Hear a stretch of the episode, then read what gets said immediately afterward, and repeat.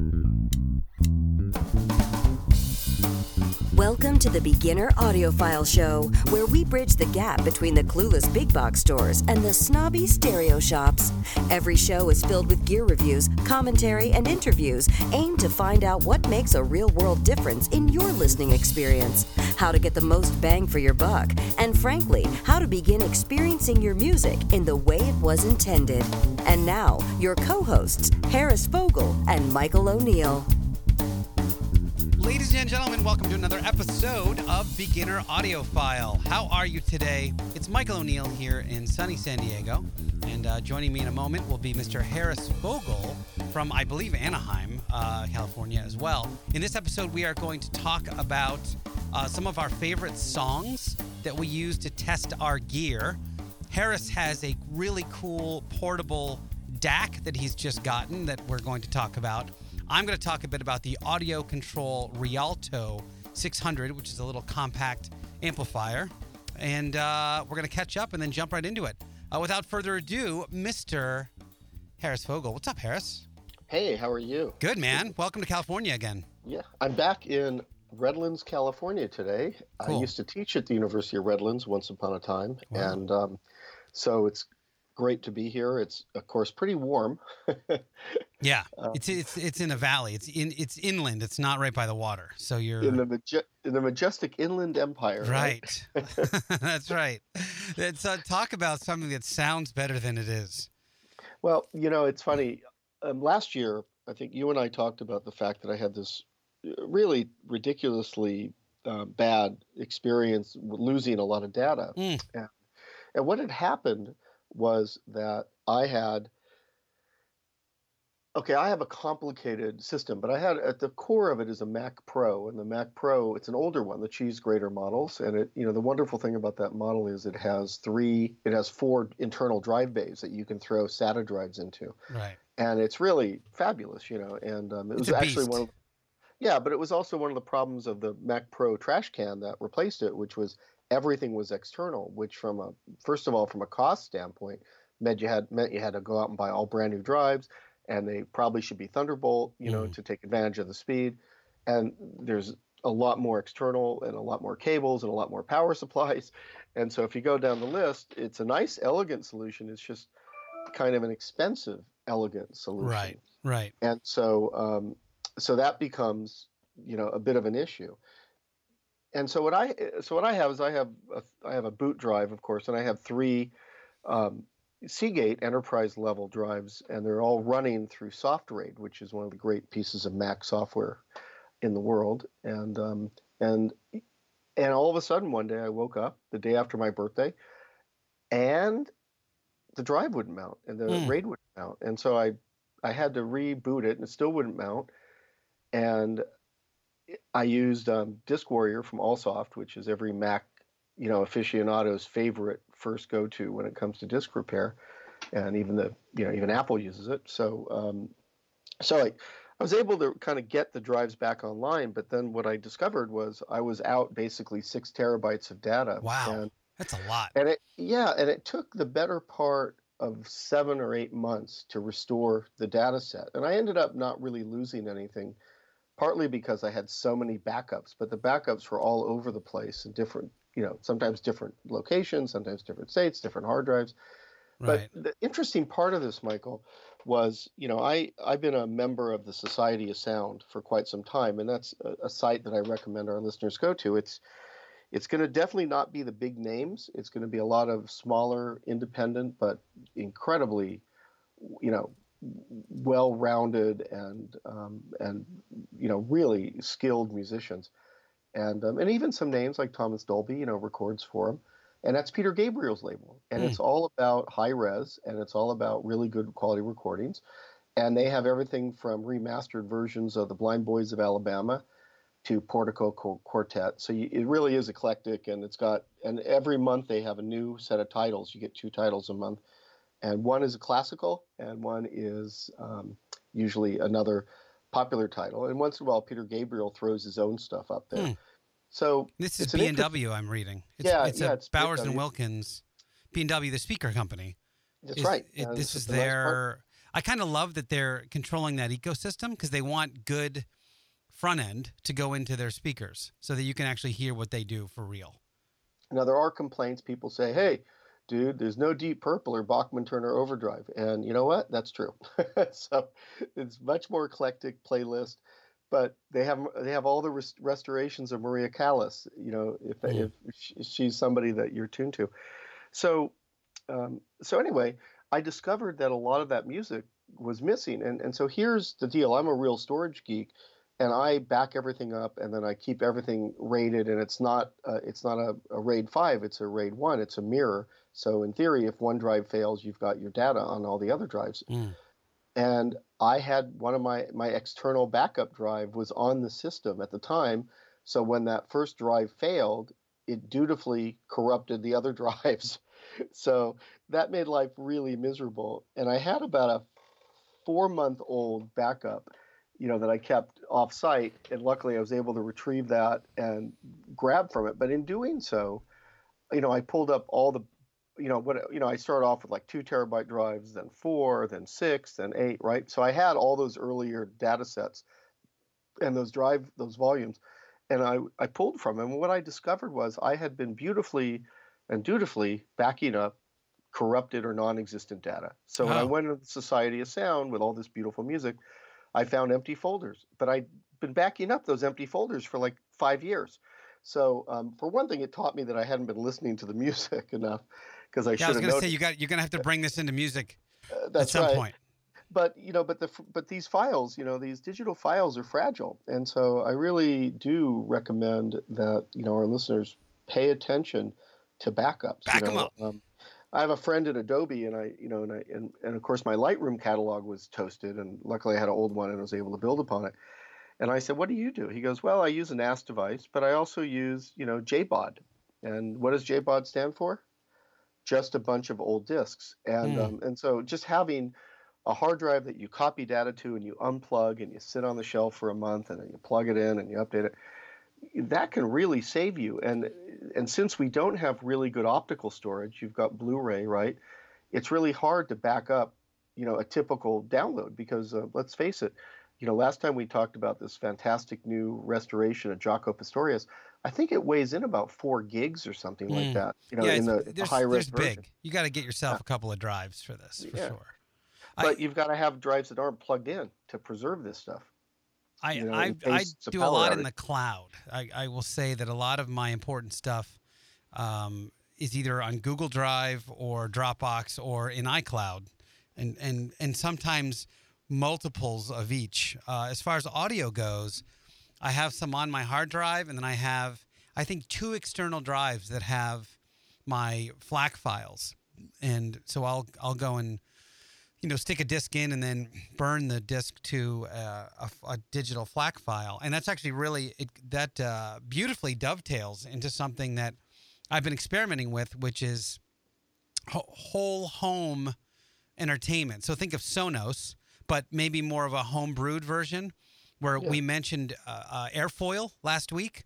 Well, I've Yeah. dug a little deeper into it, and there was a, a protocol. Um, there's a there was an application called XBMC that was kind of this uh, media server that you could install, and it was a you know a bunch of programmers, a bunch of homebrew dudes that made this thing, and it got pretty popular. It's now called Kodi, K O D I, and I I discovered that I could run Kodi on my Mac Mini, which is the Mac Mini that's in the studio right now. And as long as it was running and I had the files, you know, in Kodi pointed to the right folder. So I have all my audio files in a folder. I tell Kodi, get the music files from this folder. And now any application that supports, I think it's UPnP protocol, which is my Marantz receiver. It's this um, AudioControl Rialto. It's you know, literally all of these different devices. It all sees it now. So now I can literally push play on Kodi on this Mac Mini. Airfoil sees everything, and now I have entire home music if I want to have a party, um, playing my FLAC files, which is really cool to me. It's just a, it's a, so Kodi K O D I is something everybody should get if you have. I think it's Mac or PC, in fact. Well, Um, also you were we were chatting last week, and you're using the Oppo Sonica DAC. Yep, it sees that and too. Right, and we were talking about like setting up a NAS and setting up DNLA, and that's certainly an incredibly easy couple hundred dollar solution, right? You can buy DLNA is what I was trying to think of. yeah, but Yeah. you could buy a NAS for a couple hundred bucks now with a couple with you know a couple terabytes. And well, can a- you say what a NAS is for people that don't know what that is? Yeah, NAS is a network attached storage, and so think of it as a server, but instead of a server that you have to really, you know, it's like it's. I mean, I think in our mind we think of a server as a bunch of computers, you know, running in the basement for Google, but a server really is any computer that shares information. The Mac OS for, I think, almost forever has had the ability to share information. It's had the ability to become a server and share files. And of course, you know, Windows has file sharing. So now almost every device you have is actually a server.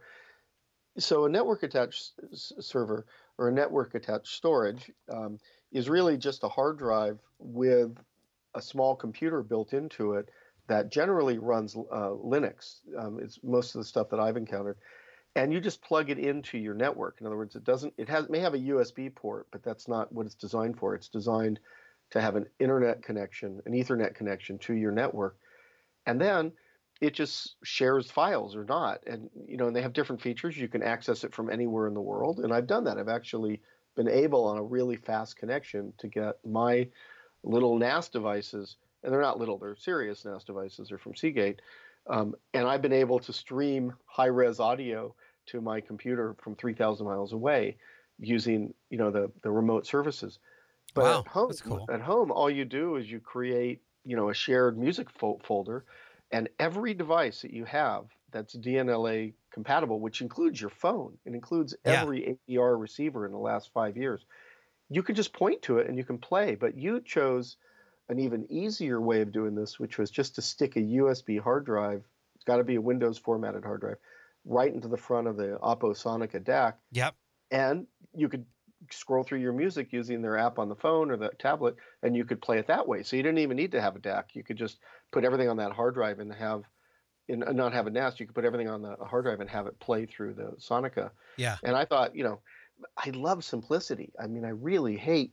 I hate computers. I've always hated them because I've always felt they're not ready for prime time. You know, I I had a friend who worked at Hewlett Packard, and I once went in to look at their systems, and and I asked what version of the operating system are you running, and they said, oh, well, ours is like three years old. And I said, how come you're not running the current one? They said, oh, because the stuff we do is really important, and we're not ready Right. to do beta testing. You know, Right. so the public is the beta test. right. Exactly. So, so yeah, anything to avoid that complexity, I think, is a good thing. And from an audio standpoint, um, anything to remove kind of technological hurdles is a good thing. Yeah, I love that idea. Um, so let's talk about. Um, we've got. Let's assume now we've got our drive set up and everything's good and uh, all is well in the world. We've got our you know Tidal account or whatever. What songs do you like to tune your system? I thought maybe we could go over. Maybe I'll go. Um, I'll do four or five songs, and then you can do four or five songs if you have, if you can come up with those. In this, I'm putting you on the spot here because I just told you about this just now, but um, but um, I thought you know it's really cool for me to get you know what you would consider a reference track and play the same track no matter what your setup is. And you know what we did when we uh, set up my system, and I think we'll probably talk a bit about speaker set while we while we have this conversation. Is um, you can tune your speakers once you know how uh, a song is supposed to sound. You can then tune your system to get as close as you can. Um, obviously, you, you want you may not have back to back examples where you're just switching back and forth, but what I like to do and what I've done in the past is I'll go to a high end stereo shop and maybe I'll have a USB drive with me that'll have a few FLAC files on it. And typically, you know, it, most modern stereo shops will be equipped to to play that. Um, you, you know, you have little buzzes and beeps happening over there, Harris. Oh, you know, I'm You're very popular. sorry about that. Let me try and kill that. It's not supposed to go through to Skype. So, Um, um, anyway, so the I'll play the tracks at the really fancy stereo shop with the fancy equipment. Now, there's no guarantee, by the way, that their equipment is set up well or if it's a good combo. But sometimes you can't go wrong. Like if if they're playing through some beautiful seven thousand dollar McIntosh integrated amp with some, you know, high end Sonus Faber speakers, and you're looking at a fifty thousand dollar system, it's probably going to sound pretty good. So I like to play stuff through that and go, okay, now I have a reference. Then when I go home and I need to, you know, if I get a new pair of speakers to review or uh, something, I'll play those tracks through there and see how close I can get to that feeling that I got in the high end store. Or if you guys have a an audio show that you can go to, um, that is another great place to listen. So I here's what I do. I go through. Um, let's see.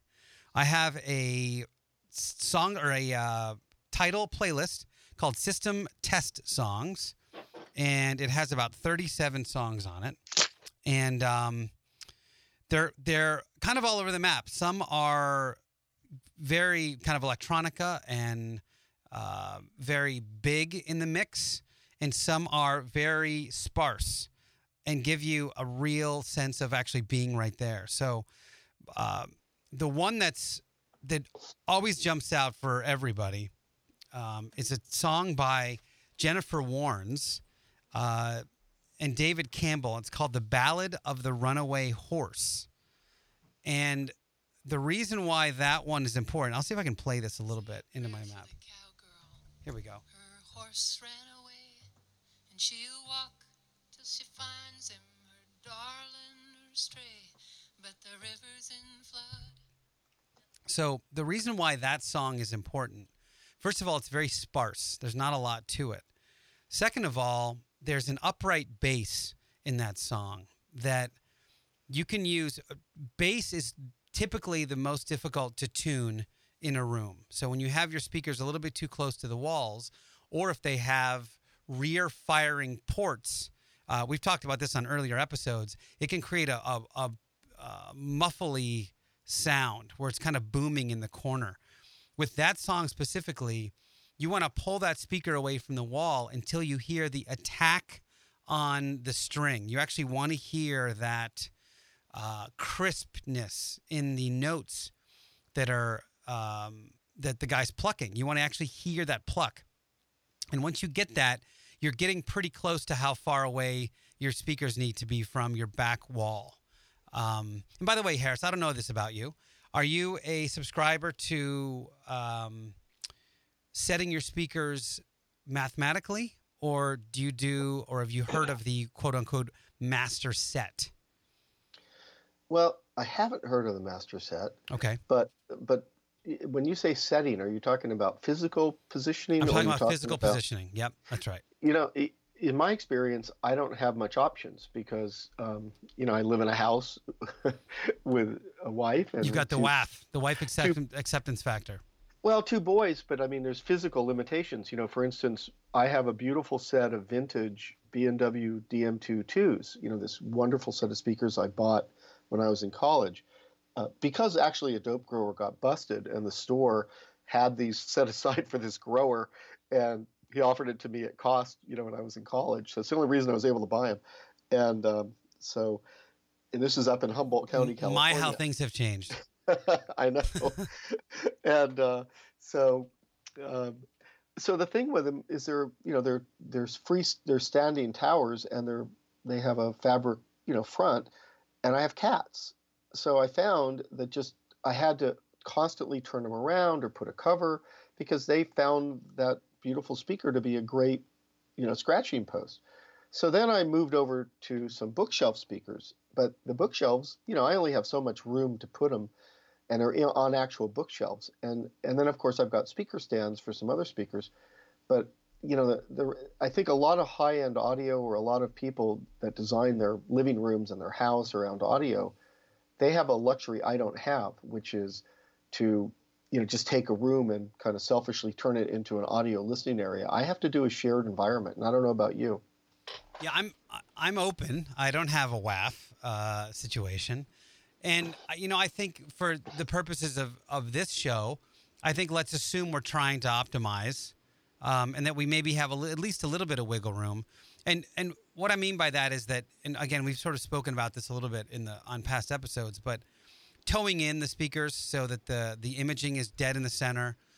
Uh, tr- uh, at least if you can, moving them away from the back wall far enough into the room where they're not booming on bass, and then keeping them in equal distance from the left and right walls. Like those, so those are three super basic things you can do to optimize your sound. And it gets a lot more complicated. And a lot of people use math, and a lot of people use something called the master set, which we've also talked about uh, on previous episodes. But um, let me get back to the to the the uh, task at hand, which is to give you these songs. So the Ballad of the Runaway Horse is a great one to start with because it's got it just has kind of everything uh, in it.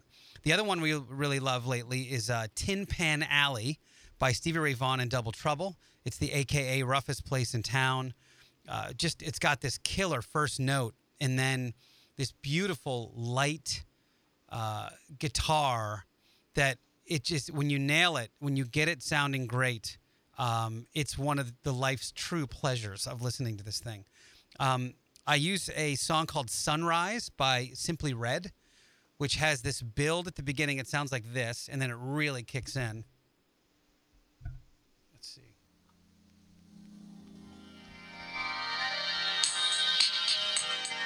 And then bass right here. Um, that one's got a great bass note. And then I've got a song um, by, uh, I think, a DJ or a producer or something called OTT, O-T-T, called The Queen of All Everything. And this is a big, big, big song. This has got a.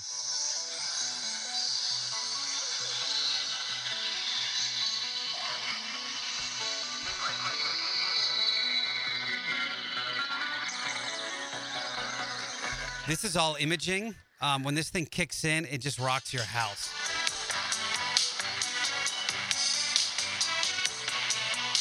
Um, which I love. This is like one of my favorite songs to play when it is set up and just sit and immerse myself in the sound. Holy Toledo. Um, and then Sweet Emotion by Aerosmith.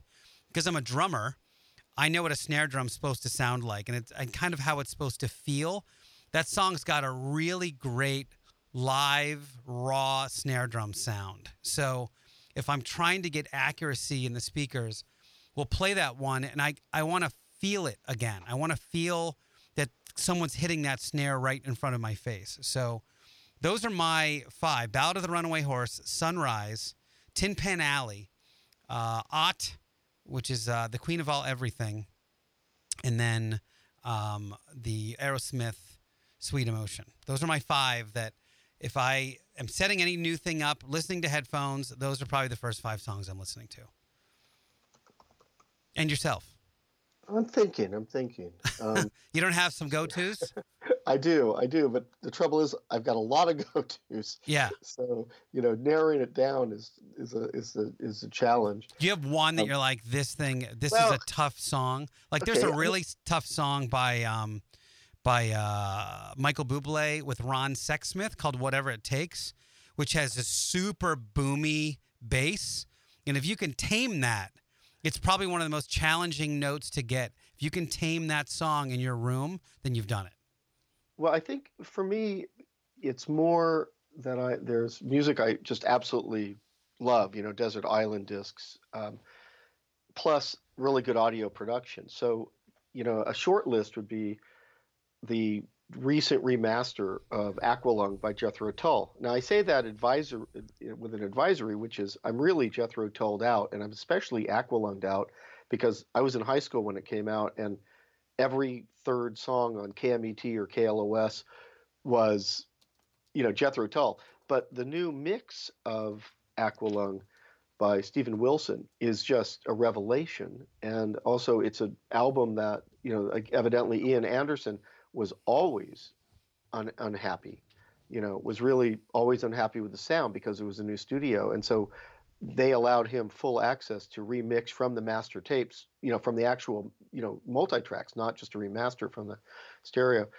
And I think if you if you listen um, to some of the more gentle, you know, ballads in like My God or something in in Aqualung, it's fantastic. Um, Okay. another recording that I'm in love with is Bartok and Ravel, and this is a 30 year old recording from Delos, and it's the Sequoia String Quartet, and it was one of the earliest digital recordings. It used a, an interesting technique called SoundStream, which was way ahead of its time, and a battery powered mixing board and a battery powered converter.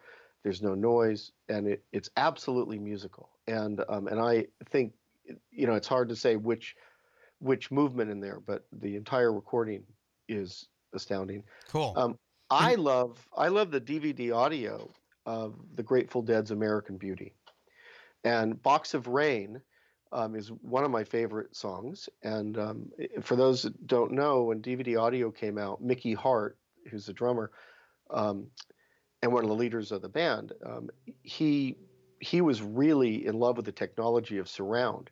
So he remixed the album from the audio vantage point of the drummer. Hmm. So if you sit, if That's you have cool. it set up properly, you know, you you can hear the guitars on your left, you can hear the rhythm on your other side, you can hear the vocals out front, you can hear the bass coming from the back of you. So he mixed it specifically cool. talks about it in the liner notes from the point of view of a drummer. So I think that if you can find that, it's uh, absolutely wonderful. Cool. You were talking about Jennifer Warnes, Yep. and um, and I think "Famous Blue Raincoat" is one of the most beautifully recorded albums in pop music, and and and also one of the most beautifully performed. And that has Stevie Ray Vaughan. You know, uh, you know, we'll take you know we'll take Berlin, then we'll take Manhattan, or if I got that backwards. And then you've got the duet with Jennifer Warnes and Leonard Cohen. And Yes. it, I think it's unbelievably, it's an incredible test of your system because you've got great instrumentation, you've got beautiful vocals that range from her, you know, kind of crystalline clear voice to his rough and, you know, growly kind of baritone. Um, and I think that's a great test. Mm. And I'm gonna, I I know we're only supposed to do five, but I'm gonna do a few more. Is that okay? Yeah, but I'm going to give you Bohemian Rhapsody Oh, in there, yes. which is a Absolutely. really that is a rough one uh, on on you know because it's got strings and it's got big and it's got quiet, and then the other one I totally forgot about was the reunion concert of the Eagles, Hotel California, the one they they did acoustically. Uh, Hell freezes over. If you can find a copy of that, a high res copy of that, it is a you you cannot believe they're playing a hand drum on that song because it just booms your floorboards out. It's unreal, unbelievable, and it's kind of cliche now to audio shows. You know, but uh, that's one of those songs that everyone's like, "Yeah, I know it's going to sound good." It's like literally the best recorded song of all time, or something. Um, okay, but give me, let's go a couple more quickly, and then we'll get into our gear review Okay. here. So, you know, at an audio show, I heard um, this incredible recording, and I asked what it was, and it was the pizza tapes. Hmm. And the pizza tapes, um, which you can get in high res and in regular, um, is Grisman and Dave and you know and Garcia. So you got Jerry Garcia and, and and Grisman, and they had been hanging out at Garcia's house in their home studio, and they'd just been jamming and playing songs and making these recordings, and nothing ever got released. And all of a sudden, this bootleg appeared, and it became one of the most popular bootlegs. And nobody could figure it out. And they finally figured it out that they had ordered pizza one day, and his pizza delivery guy came into the house to deliver the pizza, and there was this cassette laying on the kitchen counter, and then it was gone. And the cassette was just this like rough dub, and um, and that's what you know went out as the infamous pizza tapes. Wow, here it is And, right uh, here. Here's Long Black it- Veil. it is a killer album and the re- and they when they finally released it you know in high res and from the original tapes so i heard that at an audio show and i was floored Huh. and i think that is a great great great set of titles um, to listen to Okay, um, here's of Long course Black Veil. Well, hold on. and i think for rock hold on. and roll Hold on. Okay. Hold on. Somewhere else. You won't have to die. I spoke not a word, though it meant my life. You can definitely hear that acoustic guitar sparkling in that recording. So I can't wait to hear that on my main. I'm not a I'm not a big Jerry J's fan. I'm not a big Grateful Dead guy, but um, I, I love when it sounds like they're sitting right in front of me, almost no matter what the music is. Okay, so I'm going to just give the titles and we won't talk about them, but I think Neil Young with Crazy Horse, especially any everyone knows this is nowhere or Cinnamon Girl is a great test of the kind of bottom end and the grunge of your system. Okay. Um, I think Tom Petty Wildflowers is a, a gorgeously recorded and performed title that really shows off acoustics, rock and roll, and vocals. Mm. Um, I think the Beatles, Abbey Road, to hear Ringo Starr do that incredible drum solo is a great sense of the air in the room. Um, Especially the new one, I- the remastered stuff they Yeah, and I- coming out too. and I love um, the Kinks, Schoolboys in Disgrace. It's an old one, but it really rocks out. And then, of course, um, the Stones, Exile, Let It Bleed, or Beggar's Banquet, especially in the remastered versions. And then Mm. finally, um, the fine folks at Chesky Records have an album designed specifically to test your headphones. And that is really the ultimate way to understand if your headphones are working well or not. And it it goes through every you know test tone, it goes through music, it's a binaural recording. So I think if you're really trying to listen to headphones or earphones critically, that's a must-have title. I think we're going to talk about binaural recording. We'll have to get um, what's his name from Chesky on there? Brian?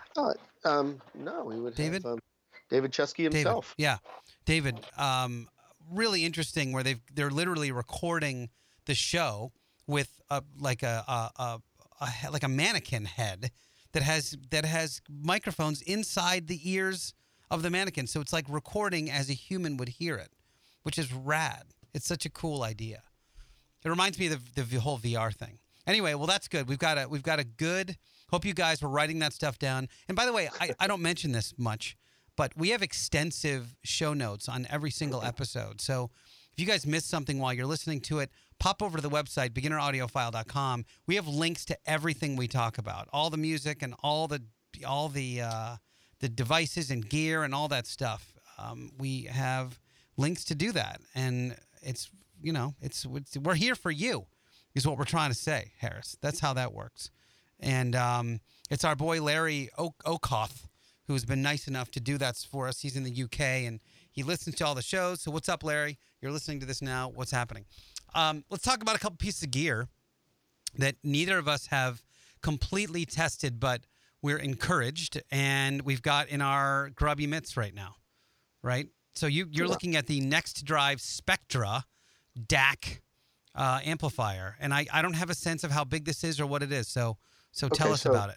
So I heard about this on Facebook, actually on the Beginner Audiophile Facebook page, which I, I need to evangelize for. Um, we've gotten great comments.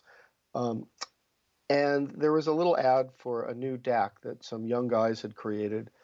And there's a couple interesting design features. First of all, I don't know about you, but when I sit on an airplane, especially, and I have a little, you know, DAC like a Dragonfly or Audio Engine or another one sticking out the side of my computer, I'm always scared to death of a flight attendant or a passenger knocking into it and destroying not only my DAC but my USB port on the Right. computer. Right. And so I often use eh, some kind of flexible extender. On Audio Engine, they have the, what's called the Dragon Tail. It's a little USB extender. But the Spectra was designed with a soft cable that goes to a USB. So imagine a little tiny, you know, a normal USB plug going to a, a, a nice soft fabric braided cable, and then it goes to a little black cylinder. At least mine is black. They have a couple color options, and it's about the length of a cigarette, and um, and it's only slightly thicker than a cigarette. And Hmm. then on the other end, you just plug your headphones in. So for all intents for all intents and purposes, let's make sure I don't get yelled at by the Right. ground. Did you police. say intensive purposes? No, I Yeah. said intense. No, I know. I'm I'm I'm I'm I'm, listening to the internet. Hey, listen, it's early this morning, you know? And um, so it, it really just feels like an extension of your headphone cable. Hmm. And um, and also it's unique because it's first of all, it's not very expensive. And the other thing is it's it's a full 32-bit DAC. It uses a fantastic chip. It uses the um, ESS 901 8Q 2C DAC chip. So that's one of the um, premier, you know, um, DAC chips you can you can buy, it'll handle DSD as well as um, it'll handle you know of course FLAC and every other format. But very few of these devices handle DSD natively, and this does evidently. Hmm. And um, and it's also incredibly powerful as a you know it's, like I found the first time I did it, I almost blew my hearing out because I forgot to change the volume control from another DAC. So in terms of like the ability to drive stuff, it can drive anything. I mean, it's really a potent little piece of equipment. Um, and the sound is great, but it's a it's a it's different. Mine came sent to me from DHL. It came right over from I think China, and um, and it's you know you could use it for mastering. You could use it for just about anything, and Hmm. it's a pretty pretty serious performer, and it's a unique approach at the form factor, which I really like. That is cool. And so, and and uh, you've your initial thought of how it sounds. Sounds great. I Yeah. mean, I think that when you get to a certain level of these DACs, you know, I think that it's it it takes such extended and careful listening to suss out the differences. You know, one of the big ways that earphone or headphone people do it is by the noise floor. Do you hear any hiss? Do you hear any noise? Mm. And at, at some level, these things are so good that there really isn't any noise, and if there is, you don't know if you're making it up or not. So, um, so I think in terms of audio, it sounded great. I did have one problem though. I was demonstrating it for my friend Mark, and I was using his MacBook Pro, and, um, and it's a couple years old, and I was using Decibel, which is one of my favorite shareware apps on the Mac for listening to high-res music, but it unfortunately hasn't been updated in the last couple years, and I'm not Mm. sure why. Um, and I kept getting a processor overload, and um, evidently. Um, there's not many notes on it, but it means that other apps or other tasks are taking up the processor, and then um, the software can't do its job. So, but when I switched to my computer, it worked perfectly, Hmm. and uh, and so I think I think this is something our listeners should check out. I think it's a pretty slick design, and I think they're very um, sincere about this approach. And the thing is, it's not just you know a headphone app; it's a serious DAC, and I think you could use it even for mastering. I mean, I think it's that good. So, um, so that's anyhow. That's my Cool. my thought on it, and um, All it's Well, so we'll know, get the full.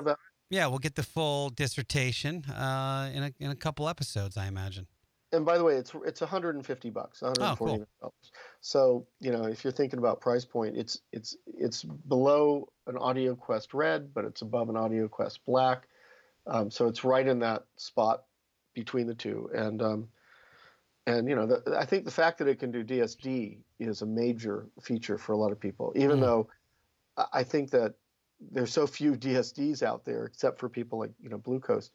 Um, I, I think that's you know for me the DSD thing's never been a make or break because there's so few files or DSDs. Hmm. Yeah, I think that's true. It's it's it's on the way, or maybe not. Yeah, we, we never know. um, I'm looking at the. I've lived now with the AudioControl Rialto 600. I've not completely sat and give it a major critical listen because I'm still breaking it in a little bit. Um, but it, I'll tell you, it's a great device so far. This thing is a uh, right to me. You know, I initially thought this is gonna be like a perfect bedroom, you know, amplifier, but I think this could really work as a regular amp as well. So, a um, couple things I really love about it. It's 2.1, so you can actually run two speakers and a subwoofer. So if you have a nice sub and just a couple of bookshelves, this thing can rock your world. You know, you can put a nice set of speakers on there and a you know one of our awesome SVS subs or or something, and you got yourself a system, kid. Um, so this is two channels times uh, 100 watts at 8 ohms, two by 200 watts at 4 ohms, and it's a bridgeable monoblock down to 400 watts. You could get two of these things and have two 400 watt monoblocks that I I don't know what you couldn't run with them. They would be amazing. Uh, stable down to 3.6 ohms, which is pretty cool. Um, it has a few. It's got two digital optical and coaxial inputs and analog stereo inputs. Um, the DAC that's built in is the Wolfson digital analog converter, the Wolfson DAC. And it's got this cool AccuBass that I haven't played with yet, but it's supposed to give you really accurate bass in your room. It's very small. It's about eight and a half inches wide. um, and I don't know, five or six inches deep, so it's not too big, and it'll fit pretty much anywhere. It's you know five or six pounds, and great little device. I've got it right now plugged into my um, my Elacs, my um, my original Elacs, the B6s, and I, you know, it's like I wake up, I throw something on. Lately, it's been Snarky Puppy. By the way, I've gotten a ton of emails from you guys. You're welcome for Snarky Puppy. Um, you're welcome. I know. I know. I'm telling you, I listen to it like three times a week. Um, but anyway, I, I fired in there or throw something else on, and I'm always astonished at how good these $250 speakers sound. I'm just, it, they blow me away. And by the way, I did just get an email from the nice folks at PS Audio, and I'm going to have to send those speakers and the PS Audio Sprout back soon. But I did propose, well, what if we did a giveaway? What if we did a giveaway for that kit? I'm waiting to hear back if they're down for that. And if they are, then we're going to have some kind of cool contest and we're going to give that to some awesome listener. Um, so anyway, it's the Rialto. I will do a full um, a full test on it. What I was hoping, Harris, is that you'd be Yeah. able to come down from your perch uh, in uh, close to LA and come down here to San Diego and we could play with the AudioControl for a couple of hours, plug it into my speakers, uh, both sets. Maybe if I have another set of speakers that are here, just kind of try them out everywhere and uh, and then do a review of, of official review of this Yeah, but- here. But what's in San Diego for me? Let's see. There's Coronado Islands. There's the Del Mm. with that great bar overlooking the ocean. Yep. Um, there's great Mexican food. Yep. There's the great um, Museum of Photographic Arts in Balboa Park. Yeah. Yeah. Um, there's a zoo. Mm. Um, Yeah. There's the beautiful beaches. Mm. But other than that, what's why would I, I mean, come to San why? Huh? When anybody, whenever anybody asks me when we're outside and they say, "Why did you move to San Diego?" I just look up and I go, "I don't understand the question." Diego? hey, Um, listen, I, I did want to mention one thing before we go, which is when I was at Consumer Electronics Show, um, Audio Technica had a Audio Technica has these great presentations at CES. A year ago, they had a climbing wall. Um, um, last year, they had a presentation on this new generation of Bluetooth headphones, and so I heard these headphones. They're called the ATH DSR9BT Okay.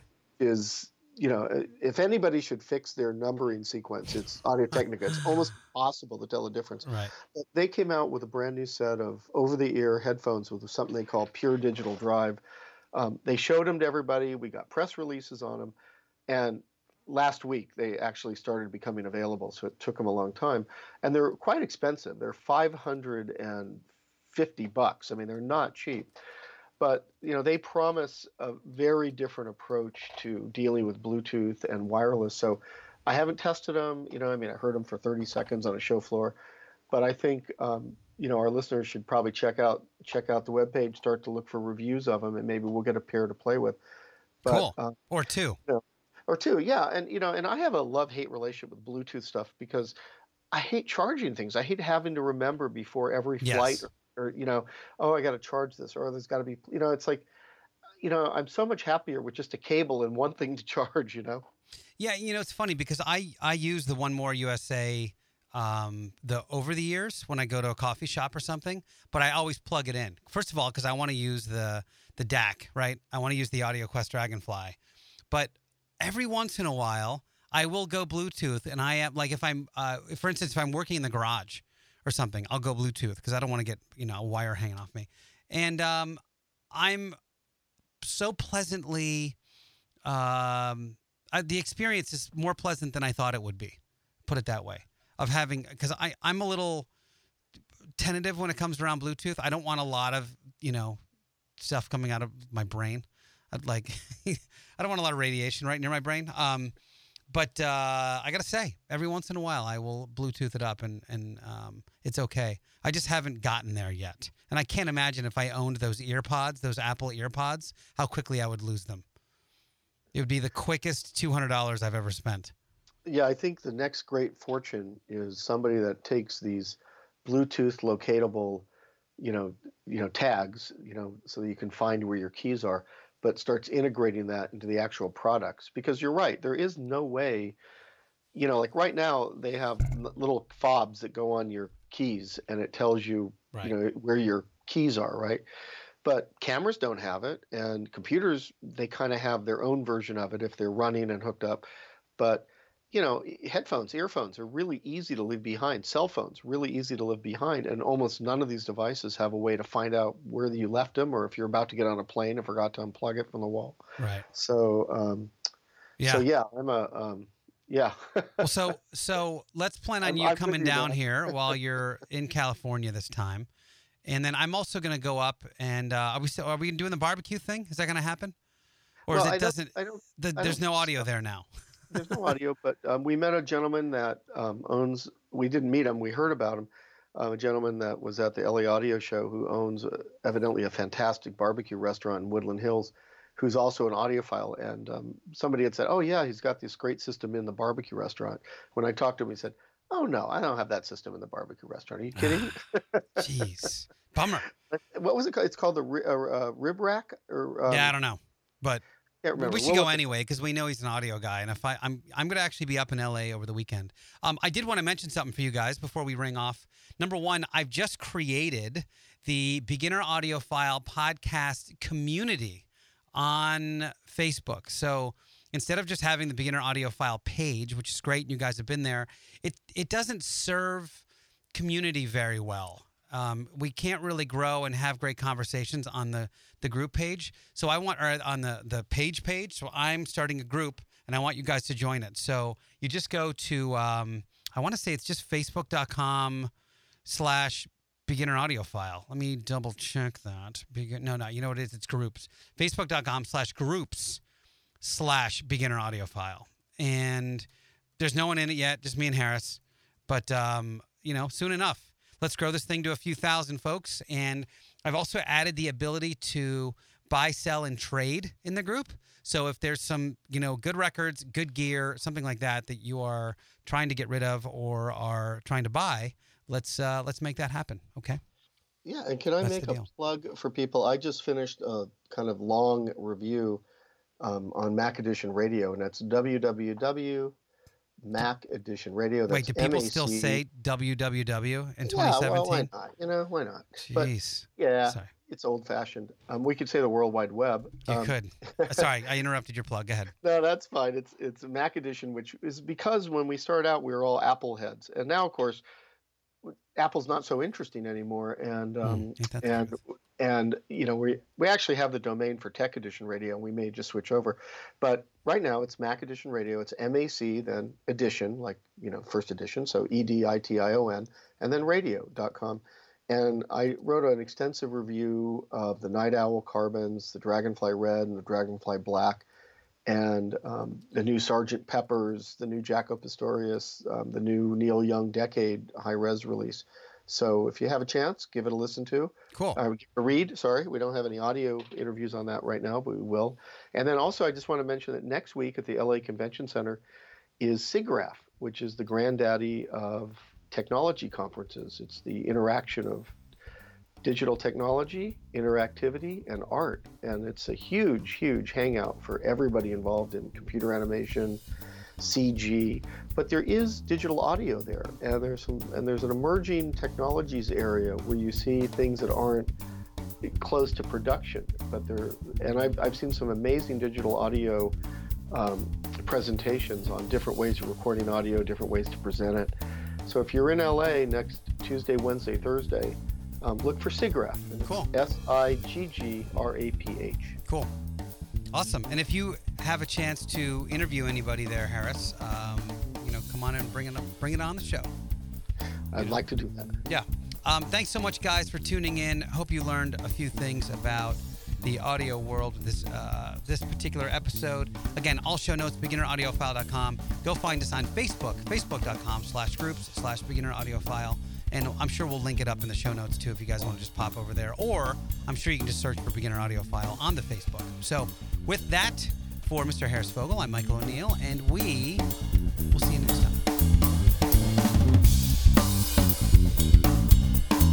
Thanks for listening to Beginner Audiophile. For gear giveaways and answers to your questions, join our mailing list at beginneraudiophile.com. Tag pictures of your audio setup to at beginneraudiophile on Instagram. Until next time, keep experiencing great music.